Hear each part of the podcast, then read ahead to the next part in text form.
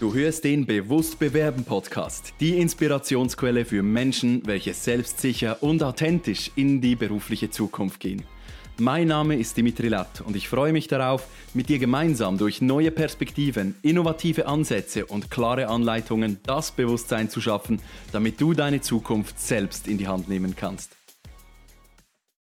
In der letzten Podcast-Folge des Bewusst Bewerben Podcasts haben wir uns dem Thema zugewandt, wie wir auf Fragen antworten können, welche in uns eine vielleicht nicht ganz so positive Emotion auslösen. Spezifisch war die Frage das Thema, ja, was wünschen Sie sich denn von Ihrem zukünftigen Vorgesetzten? Weil ich Klientinnen begleitet habe, für sich selbst einen positiven Gemütszustand zu erschaffen, wenn ihnen diese Frage gestellt wird.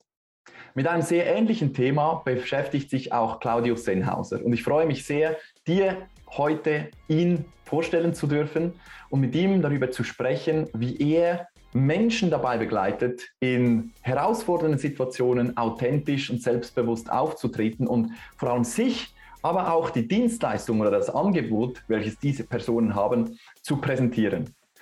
Bei dir sprechen wir vom Vorstellungsgespräch, vielleicht aber auch vom Vorabtelefonat, noch bevor du deine Bewerbung in eine Firma hinschickst bei ihm sind das ganz andere Momente, in denen diese Menschen ihre Performance abliefern müssen. Er begleitet nämlich Start-up-Gründer und Jungunternehmer dabei, in Konferenzen mit Investoren ihre Geschäftsmöglichkeit zu präsentieren. Er ist professioneller Presentation Coach und begleitet diese Menschen über teilweise Monate auf diese zwei, drei bis fünf Minuten, die zählen um die Investoren davon zu begeistern und zu überzeugen, was das Angebot dieser Firma ist. Er hat 1982 eine kaufmännische Lehre absolviert, ist dann in den technischen Bereich als Softwareentwickler und dann wurde er aber relativ schnell von seiner Begeisterung fürs Marketing mitgerissen, hat in den Verkauf gewechselt, ins Business Development und dann hat er sich sehr schnell auch als einen Technologiebotschafter gesehen. Also er hat die Menschen von der Technologie, von den Neuerungen, die aus dieser Zeit ja bekannt sind, begeistert und so hat er im 2008 seine Selbstständigkeit als dieser Presentation Coach gestartet. Unterdessen wohnt er in Thailand. Wir haben uns also live zugeschaltet. Er ist schon gespannt am Zuhören und ich freue mich sehr, jemanden mit im Call oder im, im Podcast begrüßen zu dürfen, welcher Kunden ähm, hat wie Microsoft, IBM, Sony und Rico. Wie ich auf ihn gekommen bin, ist ebenfalls spannend, denn vielleicht hast du die Folge 41 gehört mit Paulo Suter. Er ist ein jahrelanger Bekannter. Seit 1988 kennen Claudio und Paulo sich und es freut mich sehr, dich, Claudio, jetzt im Podcast begrüßen zu dürfen. Schön, dass du dir die Zeit für uns alle nimmst. Danke dir, Dimitri. Das Vergnügen ist absolut meinerseits. Ich habe dich vor ein paar Wochen kennengelernt und habe dann deine Webseite angeschaut, habe deine, äh, einige deiner Podcasts mal angehört und es ist wirklich ein Vergnügen und ein Privileg, hier zu sein. Vielen Dank für die Einladung. Vielen Dank für die Blumen. Das freut mich natürlich sehr, von jemandem wie dir so etwas zu hören.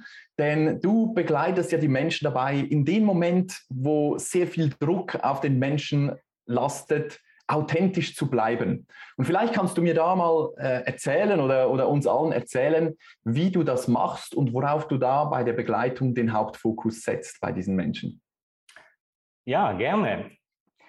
Ähm, wenn, ich, wenn ich mit einem typischen Klienten eine Präsentation oder wie man auf Englisch so schön sagt, einen Pitch vorbereite, das sind normalerweise das so kurze zwei, drei, fünf Minuten Präsentationen, wo eine Firma vorgestellt wird, die Produkte vorgestellt werden und der Hauptteil meiner Arbeit ist normalerweise das Ganze ein bisschen emotionaler zu machen.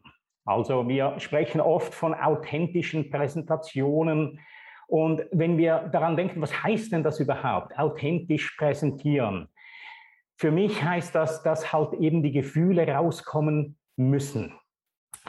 In der heutigen Welt, wenn jemand etwas anbietet, dann bietet er das sehr, sehr oft an, indem er die Fakten und die Specs irgendwie da auf die andere Seite rüberbringen will und den logischen Teil des menschlichen Gehirns anspricht. Ich bin jedoch sehr, sehr stark davon überzeugt und weiß es aus Erfahrung, dass ein besserer Weg ist, wenn man die Emotionen des anderen irgendwie aktivieren kann. Und um das geht es hauptsächlich. Also wir haben, wir haben schon äh, Pitch-Strukturen, wo wir sagen, okay, wir beginnen mal mit dem Problem, äh, das Problem zu beschreiben und dann so auf die Lösung zu kommen, die ich anbiete. Aber am Ende des Tages ist jeder Verkauf für mich nichts anderes als ein Transfer von Enthusiasmus. Ja, wo wir kennen das alle selber wir haben vielleicht einen Freund, der hat ein neues Gadget, irgendein, irgendein neues mobiles Telefon zum Beispiel. Und er zeigt uns das mit so viel Enthusiasmus und mit so viel Leidenschaft, dass irgendwann, irgendwann sagen wir selber, oh wow, das ist ja so ein tolles Gerät. Und wenn wir genau schauen, was ist in dem Moment passiert, dann ist es sehr, sehr oft ein Transfer von Enthusiasmus.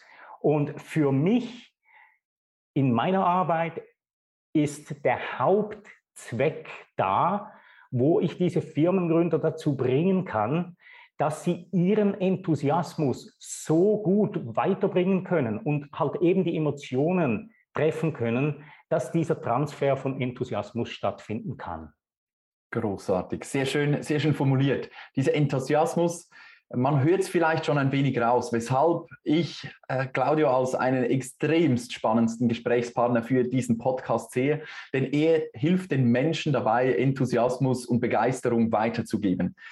In meinen Ansätzen geht es häufig darum, herauszufinden, wer bin ich, was kann ich und wohin gehe ich.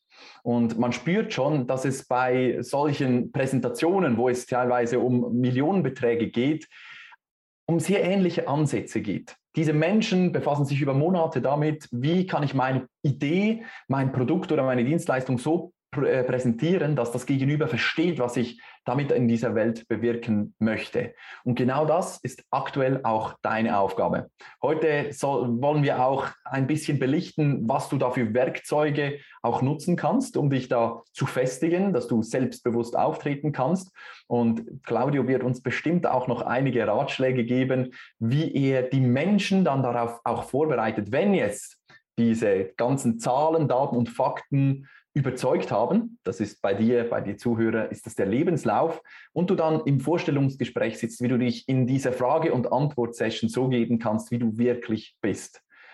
Und Claudio, du hast mir vorhin erzählt, dass du teilweise über Monate auch diese Vorbereitung machst für die Frage- und Antwort-Sessions. Das heißt, diese, diese Prä Präsentation hat, hat jetzt hatte jetzt Erfolg. Jetzt kommen die Fragen von Investoren, wie zum Beispiel bei der Fernsehsendung Shark Tank, wo du auch schon Begleitungen gemacht hast. Wie bereitest du die Menschen auf diese Situationen dann vor? Ja, im Prinzip gibt es ein paar Fragekategorien, die unsere Gemütslage irgendwie beeinflussen können. Ich habe zum Beispiel vor ein paar Wochen äh, eine Coaching, Coaching abgeschlossen mit ja, Shark Tank äh, Präsentatoren, zwei Jungunternehmern. Und wir haben, das ganze Projekt ging über drei Monate. Und das Schwergewicht war wirklich die QA. Also man kann auf jeden Fall mal sämtliche Fragen, die die man erwartet, kann man natürlich vorbereiten und sich gewisse Antworten vorbereiten.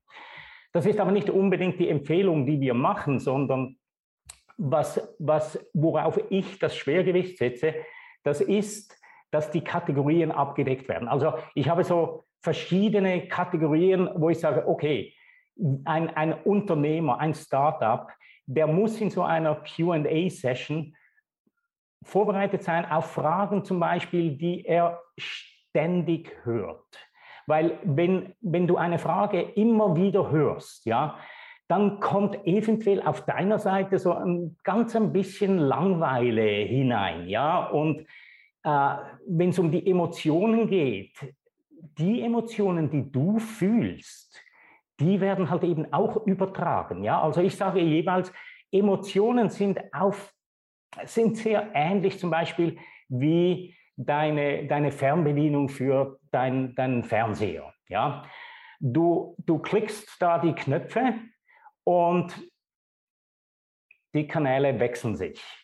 Du kannst aber diesen Beam, der da rauskommt, ja, den kannst du nicht sehen, den kannst du nicht fühlen, den kannst du nicht hören, du kannst ihn nicht schmecken oder riechen, aber er ist da. Ja? Und mit Emotionen, denke ich, ist es sehr, sehr ähnlich. Mein Haupttipp, den ich normalerweise sehr, sehr früh gebe, das ist, dass die Emotionen die du transferieren willst, dass du die selber erleben musst. Ja, wenn du die selber nicht erlebst, also wenn du, wenn du eine Geschichte erzählst über etwas Tolles, das da passiert ist, das, das Glücklichkeit ausgelöst hat, wenn du diese Glücklichkeit nicht selber spürst, dann ist die Chance, dass du die transferieren kannst, eigentlich sehr, sehr klein. Und wenn du jetzt irgendeine Frage hörst, die du schon Dutzende, Hunderte Mal gehört hast und du intern gehst, ah, nicht schon wieder diese Frage, ja, dann kommt natürlich die Antwort ganz anders raus. Und darum ist das die erste Kategorie, die wir normalerweise irgendwie üben miteinander, um Fragen zu beantworten, die man sehr, sehr oft hört. Und mein Nummer eins Tipp hier ist, auch wenn du eine Frage schon sehr, sehr oft gehört hast, trotzdem eine ganz kurze Pause machst, bevor du diese Frage beantwortest.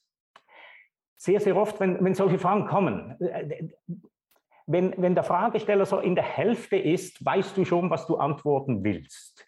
Und die Tendenz ist natürlich da, dass, dass man sofort draufspringt irgendwo. Aber wenn man auch bei diesen Fragen ganz kurz eine Pause macht, denke ich, wir, wir zeigen damit Respekt für die Person, die die Frage stellt, weil für ihn oder sie ist das das erste Mal, dass sie diese Frage stellen. Ja? Und daher denke ich, dass sie es verdienen, diese Frage so beantwortet zu kriegen, wie wenn du sie das erste Mal hören würdest. Also das ist so die erste Kategorie von, von Fragen, äh, die, ich, die ich helfe. Andere Fragen sind Fragen, die während der Präsentation bereits beantwortet wurden.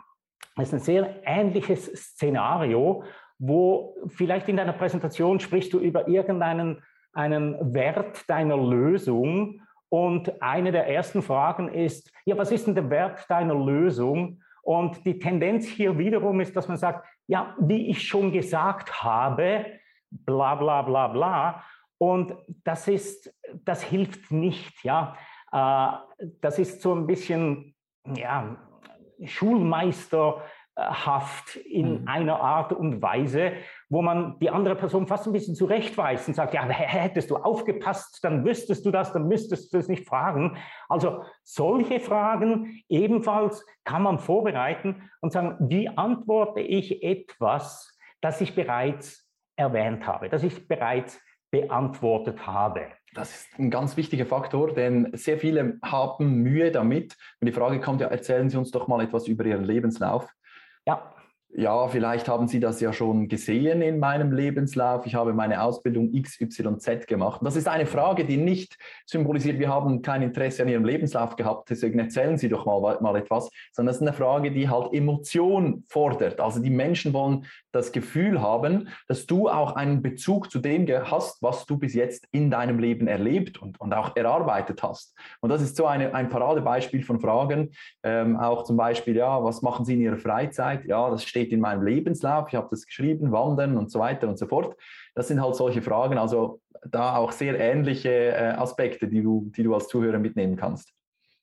Absolut, absolut. Denn für mich ist die eigentlich ein Pitch, ein Investorenpitch und ein Bewerbungsgespräch. Da gibt es nicht sehr, sehr viele Unterschiede. Ja? Also von der Struktur her äh, gucken wir doch das mal an und sagen, okay, wenn ich, wenn ich einen Investor-Pitch mache, da habe ich ein Angebot. Dieses Angebot ist meine Firma. Und diese Firma, die hat Qualitäten, die hat Fähigkeiten, die hat eine Position im Markt. Das genau Gleiche passiert natürlich in einem Bewerbungsgespräch.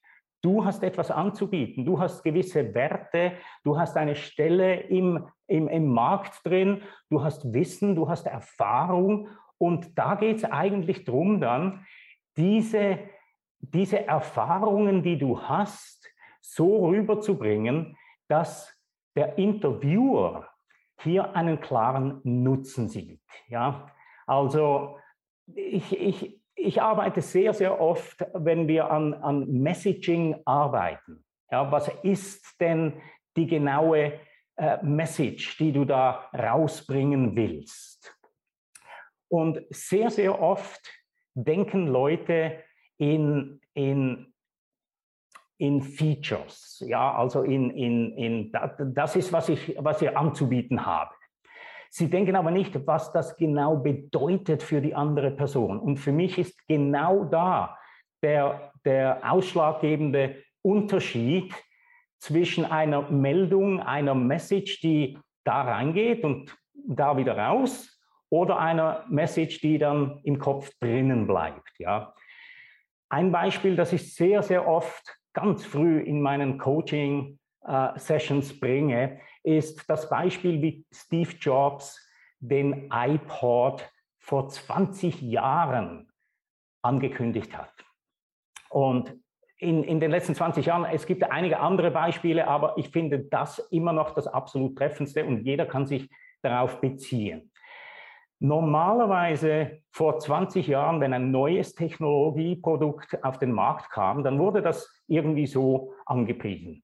Hier ist der neue iPad. Es ist ein mobiles Gerät, ein mobiler Audio-Player, der nur 6,5 Unzen wiegt, der die Größe einer, einer Zigarettenschachtel hat, 5 Gigabyte äh, Speicherkapazität und unglaublich schnelle Transferraten zwischen dem Gerät und dem PC und, und, und, und. Und das sind eigentlich alles eben Features. Und ich sage immer, Features tell, but the benefits sell. Also die, die, die, die, die, die Beschreibung des Produkts, ja, das, das informiert. Aber was wirklich verkauft, das sind die Nutzen, die wir daraus ziehen. Und Steve Jobs war einer der besten Presenters, der stand natürlich auf der Bühne und hat das Gerät nicht so der Welt angekündigt. Er hat nicht gesagt, das ist ein neues Gerät und das besteht aus dem und dem und dem und dem, sondern er stand auf die Bühne, hat das Gerät hochgehalten und gesagt, this is 1000 songs in your pocket. Also hier haben wir 1000, äh, äh, 1000 äh, Lieder für deine, deine, dein Pocket, ja. Mhm, deine Hosentasche, ja. Die Hosentasche, genau. Also, also hier kannst du 1000, 1000 Lieder in deine Hosentasche stecken. Und das ist ein riesen, riesen Unterschied zwischen was ist das Ding und was nutzt das Ding. Ja?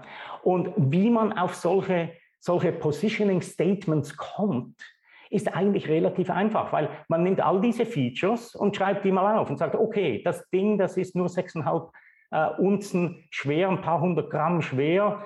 Ähm, das Ding hat die Größe einer Zigarettenschachtel.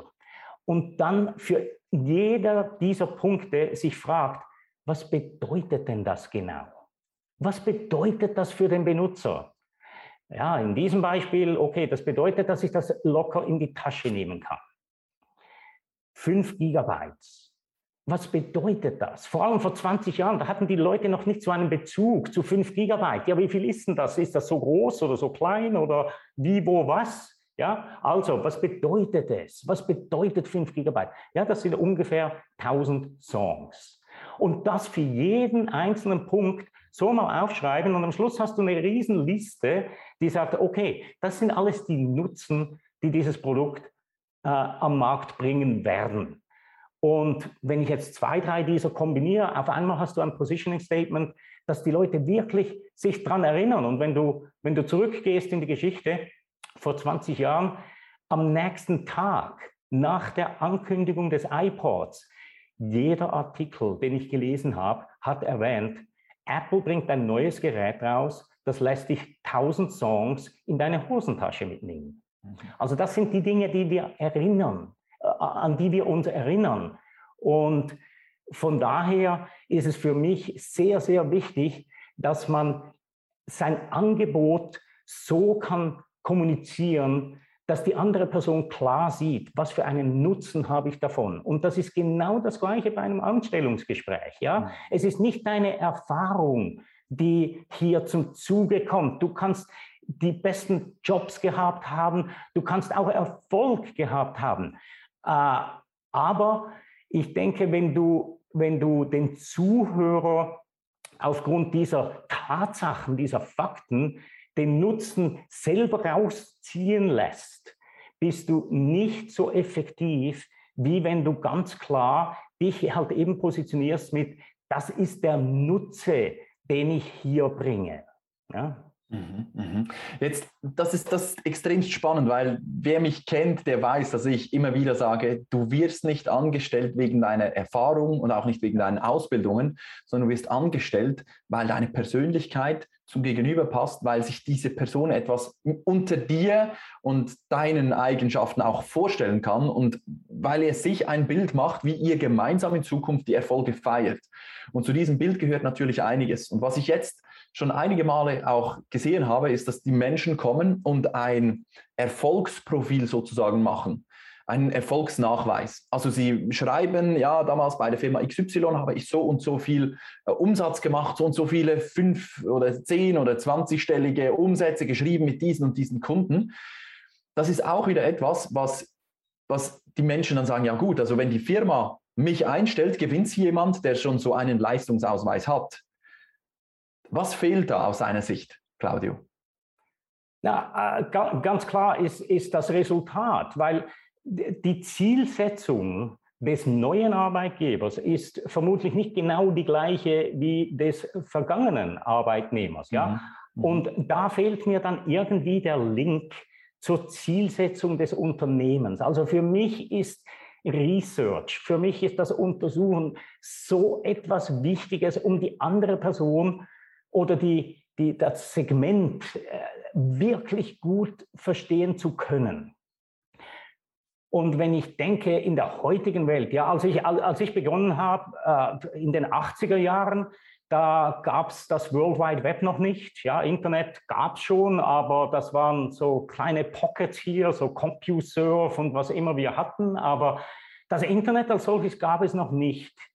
Und da wurde die ganze Untersuchung, der Research, den wir machten, äh, war viel, viel schwieriger. Wir mussten uns auf unser Netzwerk verlassen und einfach mal ein bisschen rumtelefonieren und sagen, du, ich gehe da an ein Interview, an eine Vorstellung bei Firma X. Äh, ich weiß, dass du ein bisschen über die Firma Bescheid weißt. Was kannst du mir denn darüber erzählen? Heute ist es natürlich viel, viel einfacher, weil wir haben LinkedIn zur Verfügung.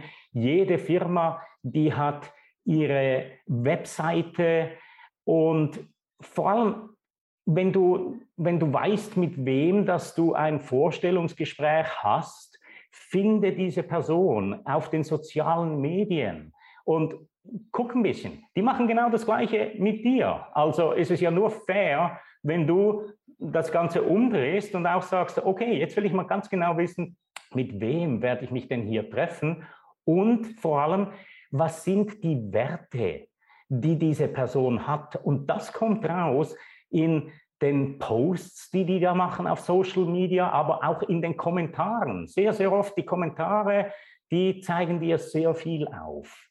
Die Webseite der Firma. Nicht nur gucken, ja, was ist denn die Firma, wie viel Umsatz machen die, wie groß sind die, in welchem Markt sind die. Das sind alles wichtige Dinge, die, die man wissen muss.